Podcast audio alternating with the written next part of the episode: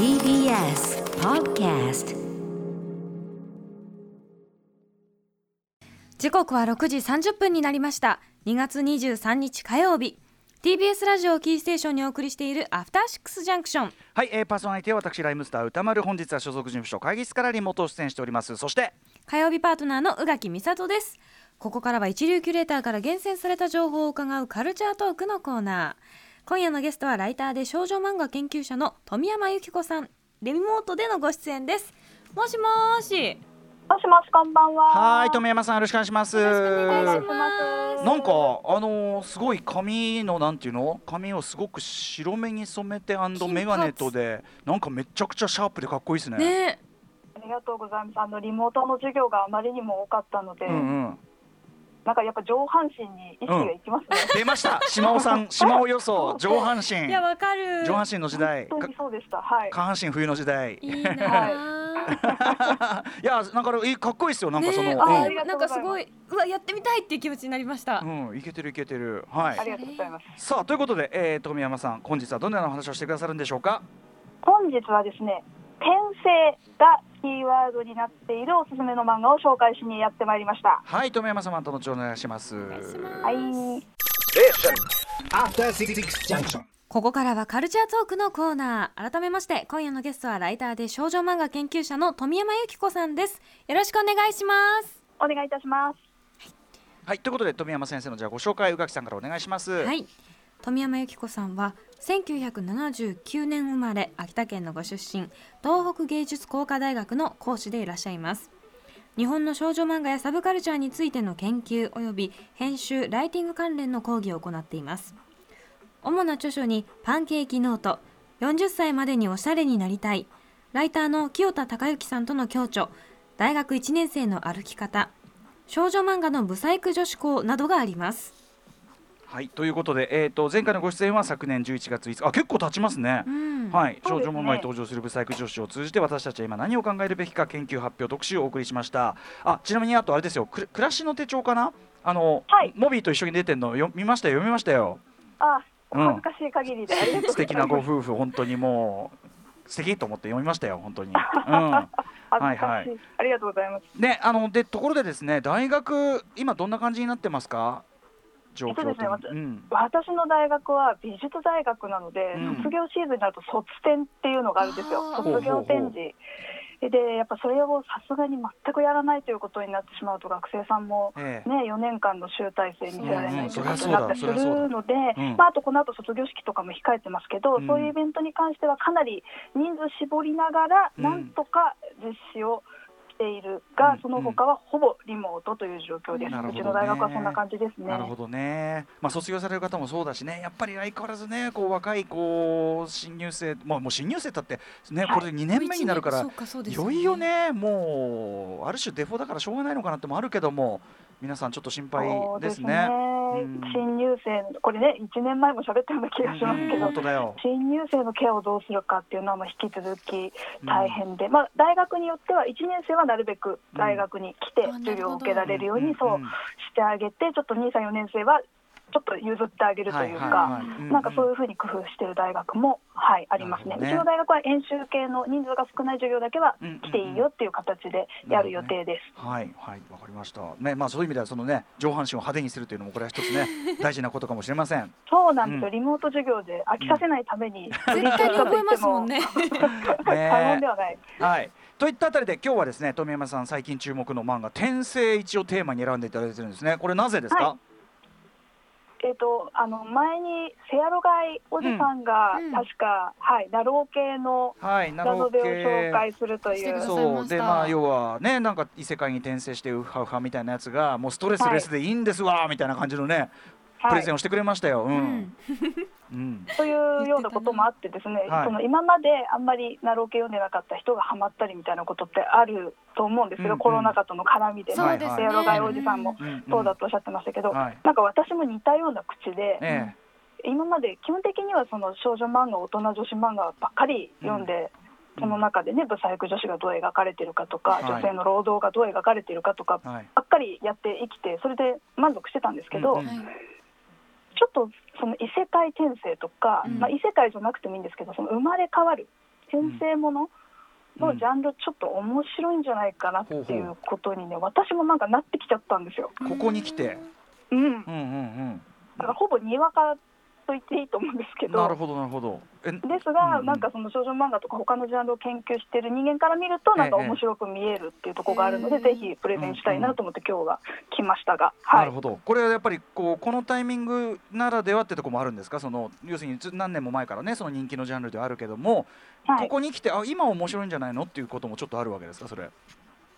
そうなんですよね。そのラノベ漫画アニメの世界ではかなり人気あるジャンルなんだけど、うん。教え子私の教え子である現役の大学生に聞くと、えもうなんかネタは出尽くしたとかうん最近は読んでないとか言あ。うわけですよ。なんか意地悪っぽいことえ、言うわけね。もう。え今更みたいな僕もう卒業ですって雰囲気なんだ。そうはいはい。失敗したみたいなね。そうでそうなんだとか思ってグーグルでちょっと検索したりしてもなんか異世界転生飽きたみたいなのがサジェサジェストされたりとかして、うん。でなんかそういう空気なのかなと思ったんだけど、うん。その転生、ね、生まれ変わるっていうことに対するアプローチとかうんつまり誰がどこにどうやって転生するのかっていう面でなんかひとひねりある作品とかにたまたま私は出会えたんですよ。今のタイミングで。でなんか根っからなんか天の弱なところもあるから、うん。みんなもうね出尽くしたとか飽きてとか言ってるけど、うん。本当かいと。むしろここからが第2章なんじゃないのかいと。うん。うん。うん。出尽くしてるからこそパターンが出尽くしてるからこそそれを破ったりうん。裏返したりするようなものも出てくるでしょってことですよね。そうなんですよね、うん。なんか今まで皆さんから聞いてた異世界もの、転生ものうん。のなんか説明にあんまなんか当てはまんないというかいい意味でベタでないうん。作品に私はたまたま出会えたので、ん。なんか皆さんもご一緒にいかがですかっていう感じで、うんうん。今日は考えてます。わかりました。じゃあぜひちょっとご紹介ください。はい、じゃあ早速参ります。一作品目はですね、金本先生の私の息子が異世界転生したっぽいという作品です。金本ってもうひらがなで金本だけなんですね。はい、うんそうです。2021年の2月1日発売と。うん。Kindle だと99円。すごいねこれ。そうなんそですんなことあるっていう。うんうんすいません、なんかショッピングコーナーのようになってしまいましたが、いやいやうんうんうん。自費出版の作品で、まあ、長い作品ではないからということもあるんですけど、うんあのお安くあの始められるうん異世界転生ものです。はいで、えっと作者のこの金本先生というのは2児の母なんだそうですね。うんそれでそのお母さんになったことで異世界転生ものに対する考え方がまあ変わってこの作品が書けるようになったと。おっしゃってママが書いた異世界転生ものっていうので、うんまあ、私はちょっと心惹かれて読んだらおもろかったとうん。いうことです。うん。で中身少しご紹介していきますと,、えー、と17歳の息子を事故で失ったお母さん美代さんが、えー亡くなった息子の本棚からですね異世界転生犬の本が大量に出てきたのを見て、もしかすると自分の息子は異世界に行ったのかもしれないぞと、うんならば呼び戻すか自分が行くしかないなというふうに思って、うんうんえー美代さんの高校の時の同級生堂原さんという男性を訪ねるところから始まっています。うんうんでこの堂原さんっていうのが根っからのオタク青年で、うんまあ、今サラリーマンなんですけどいまだに世界転生ものを読み続けているという人物ですね。うんうんでそこにまあ超久しぶりに突然現れたそのミオお母さんからの頼みを断れなくて、うんえー母と息子が再会するための方法をそんなのはありえないよなとは思いつつこううん強引に巻き込まれて調査をしていくことになるというふうな形で始まっています。なかなか切ない話ですね。いやそうなんですようね。んそうなんですよ、うん。そんなのないよな、でもこんなに頼まれたら断れないよなという感じで、うんそう始めて、まああのー救護次第のその男女バディとして一緒に時間を過ごすっていうところがあるんですけど、まあ、その中で、じゃあ、ミオがその今までどういう人生を送ってきたのか、ね、結婚して子供を産むまでの間にどういうことがあったのかうん。とか、あるいはそのミオの息子であるとか、この堂原さんがうん。異世界転生ものこんなに好きなのってそもそもなんでだろう？みたいなことをもう一回振り返るみたいなああのこともあったりとかして、うんうん。うん結構人生の話というか、はい。転生してどうなったかということではなくて、あのむしろ転生した息子は転生したという設定にしてその元の世界に残されている人間のことを描いていくって話になってるので、ちょっとメメタメタねうん。転生ものっていうかねまあ感じですよね。サイドス。トーリーっぽいというか、そうなんですそうなんです、ね。だから普通はね転生先の話を書くんですけど、うんうん。そのメタ転生ものというのがそのだから読まれたり愛されたりしているその構造そのものをちょっと捉えるようなところもあると。そうですね。いうことですよね。うんそう。なのでなんか面白いかなというか、うんうんうん、確かにあのジャンルが成熟しきってないとこんなの出てこないよねだってうね。ん。そうなんですよ。そうなんですよ。ある種こうあのあ転生ものねはいはいっていうところまで来ないとこれは出てこないですもんね。そうなんですよ。だから今までの転生ものが、ね、誰がどこにどうやってっていうある種のこう大喜利化していって、そこで腕を競ってたのがその構造そのものを捉え返すっていうか、先ほど歌丸さんに言っていただきましたけど、メタの方に意識が向いてるので、うんうんこれちょっと、うん、俯瞰で見れて面白いなっていうところがへえ。あります。僕これねまだ実は拝読してないんでこれでもこれどう着地すんだこの話。いやべえ。よかよかったっていうか私もまあ割と異世界転生ものたくさん読んでるからこそ、うんなんかあでも読んでた時の自分の精神状態のこととかがすごくうんああ確かにって思うしうんそのうん私が読んでた頃は時はその読めば読むほど確かにめっちゃ死ぬやん。あの一番最初大体うん。何かに惹かれて死ぬとか、まあ、自殺する人もいるんですけど、うん。何かで、まあ、転生するきっかけになるんですよ。ええでそのために、うんうん。運転手の人生って私は思ってたんですけどああ 確かにね。そう。ですよ。うん。でも多分金本さんはお母さんだからこそ残されたお母さんはってうんうん。いう視点になったんだろうなってそれは私ちょっと思いつかなかったので。そうだよね、うん。いなくなってこっちでウハウハやってたってね。そう。そっか残された人もいるんじゃんってうんうんうんうん。なんかうん新しい視点だったなってそれは思いました。そうかそうか。そうなんですよ。だから切ないし新しいし、うんうん。あの転生ものよくご存知の方も、うんうん。まあ、そうじゃない方の、うんなんかちょっと変わった入門というか初めの一歩としてもいいかなという感じでさっきも言ったけど基本的にもう人生の話なんですよ。うん。転生先の世界の話じゃないから、この息子を取り戻す方法を考えながらそんなのはないかもしれないと思いながらうん。この世界で私たち残されたものが生きていくにはどうしたらいいでしょうかという話になっているので、はい。しかもその変に恋愛要素を絡めてこないで、まあ、あくまでこう男女バディっぽくしたり、まあ、絆とか、まあ、人生における大きな壁を乗り越えていくって話になってて、はい。まあ、どうばらしもどうばらしでねなんかこう人生の酸いも甘いもじゃないですけど、ううん。うん、なんか決して順風満帆な人生ではないというか、うんもう何者にもなれない自分っていうのにちょっとこうもうね受け入れざるを得ない風になってしまってるところがあるからこそっていうところですよね。こそですね。その大人にな,、なるってこういうことなんだサラリーマンやっていくってこういうことなんだっていうある種、まあ、理解と諦めがある中ででも転生ものを読むのをやめられない自分って何、みたいな話にもなってるんで、もういい感じの切なさ、人生の話ですね。はない。えー、とこの、えー、と私の息子が異世異世界転生したっぽい。ちょっとあの富山先生的にこのセリフがとかこのシーンが気に入ったみたいなのがあればぜひピックアップしていただけると。はい。えー、と堂原さんって35歳の男性なんですね、でうん。彼の視点から、まあ、異世界転生についてこう考えて、まあ、独白をするシーンっていうのがあって俺だっていつも考えてたと。大好きな異世界に行けたらって。ってでもそんな考えはとっくに卒業した、えーもしかしたらある日突然俺も特別な何かに選ばれるとか。でも大人になるにつれてこれは物語だってはっきり分かって。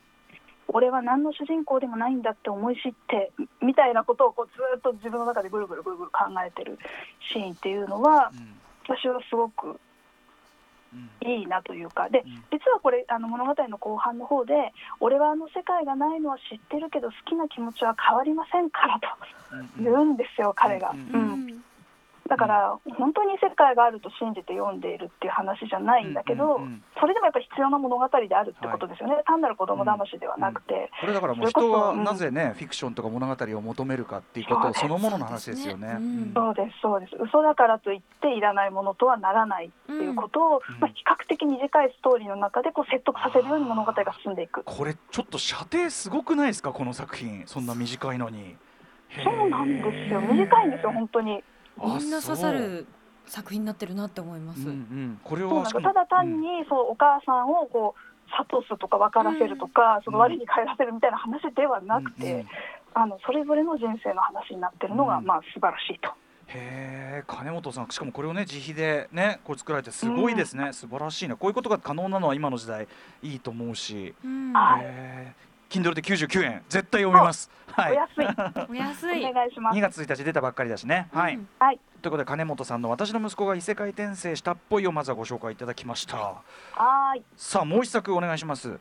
はい、では次はですね、えー赤坂赤先生と横槍めご先生による「推しの子」という作品をご紹介します。これは宇こ垣さんれはこれおオもともとタクが推すやつね。うん。そう大好きです、うん。あやんやんじゃんに連載中。はいさすがですねこれね。僕もこのタイミングでめちゃめちゃ面白い。とんでもない話ですけどね。これは私アプリでずっと読んでました。とんでもない話を考えるなと思うけど。うん。はい。えーそうですね。うん。えーっと、えー主人公はですね、地方都市で産婦人科をやっている五郎くんという青年です。うん。で、ある日彼のところにお忍びで現役アイドルの愛ちゃんがやってきます。えー人気急上昇中の愛ちゃんは誰にも知られることなく子供を出産しようとしていると。もうこの辺りからすでにねスキャンダラスな感じなんですけれども、で五郎は主治医としてこれに協力することになりますが内心気が気ではない。なぜなら愛は五郎の推しだから。うんうん。自分の病院に推しが来ちゃった。妊娠してる、どうしようというところから始まります。で、えーまあ、推しの妊娠に驚きながらも主治医として愛を助けようとする五郎青年ですが、えー愛にはですね実はすごい凶悪なストーカーというのがいまして、うん。まあ、五郎さんもこのストーカーに付け狙われて、えー物語開始早々命を落としてしまいます。うん。そして次に五郎が気がついた時には彼はなぜか愛の産んだ子供アクアマリンに生まれ変わっていたのでして。とんでもない話ですよ。ねうん。ね、しかもこれが双子でねもう一人妹がいて、彼女もまたあれ彼女もまた転生っぽいぞと。う。ん。そうですねとある事情から亡くならざるを得なくなって愛の子供として転生してきてるので、まあ、双子が両方とも、あのうん。愛のファンだったっていう。強烈な推しという。ねそうそう。いやーこれ一歩間違いはものすごい気持ち悪い話になりかねない ところだけど、ところだけどこれがちょっと意外な方っていうかすごくサスペンスですよね。そう普通だとね男の子が女の推してた子の子供に生まれてこうキャッキャウフフするみたいなコメディになんのかなと思って読んでるんだけど、うん。あのそうじゃないんですよね、そのアクア君アクアマリン君通称アクア君はその、まあ、ストーカー殺人鬼に殺されて転生してるわけですけど、うん。はい。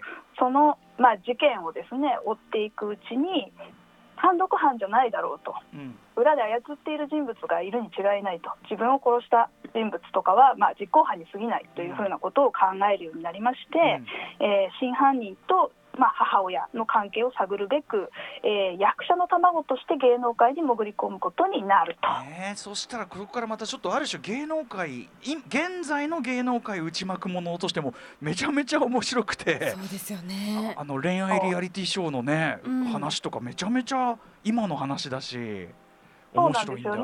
その恋愛リアリティショーに若い男の子が出演するっていうことでどういうメリットデメリットがあるかとか炎上するとか叩かれるとかっていう結構リアルな話が出てきたりとか、うんその双子の妹ルビーちゃんも、うんそのママと同じアイドルになりたいということで、まあいわゆる地下アイドル活動みたいなところから始めていくので、そのアイドルの給料ってどういうふうな仕組みになってるの、みたいな。いやー本当に。うん、あとあのかつてそのちょっとライバル的だったこう天才子役とまたこうボバディ化していくっていうか、うんうん。その辺もすげえ良くて、そうですね、うん。その小さい時から芸能界にいる子たちがこう、背負ってる大変さとか、そう。あまりにも若い時に売れすぎていまだに若いはずなのになんかこう、うん。キャリアが、ね、しぼんできてるって思ううんうんうん焦りとか、はい。あとは、まあ、堀越学園を想定させるようなね芸能人学校があって、そこでも、ね。そうどんないろんな人いるよねみたいな話とか結構そのリアルなというか、取材なさってるんだろうなという芸能界の話が結構具体的にも出てくるということで。ものとしても普通に面白いですよね。うん。あのあとそれこそちょっとやっつけで作ったようなあんまりこうクオリティ的には期待できない原作もの実写ドラマなんだけどそのクオリティを底上げする自分にできることするために個々が何をするとかあそうかっていうかやっぱこうみんなでも作ってるもんだし、こういうこと全然あんだろうなみたいな。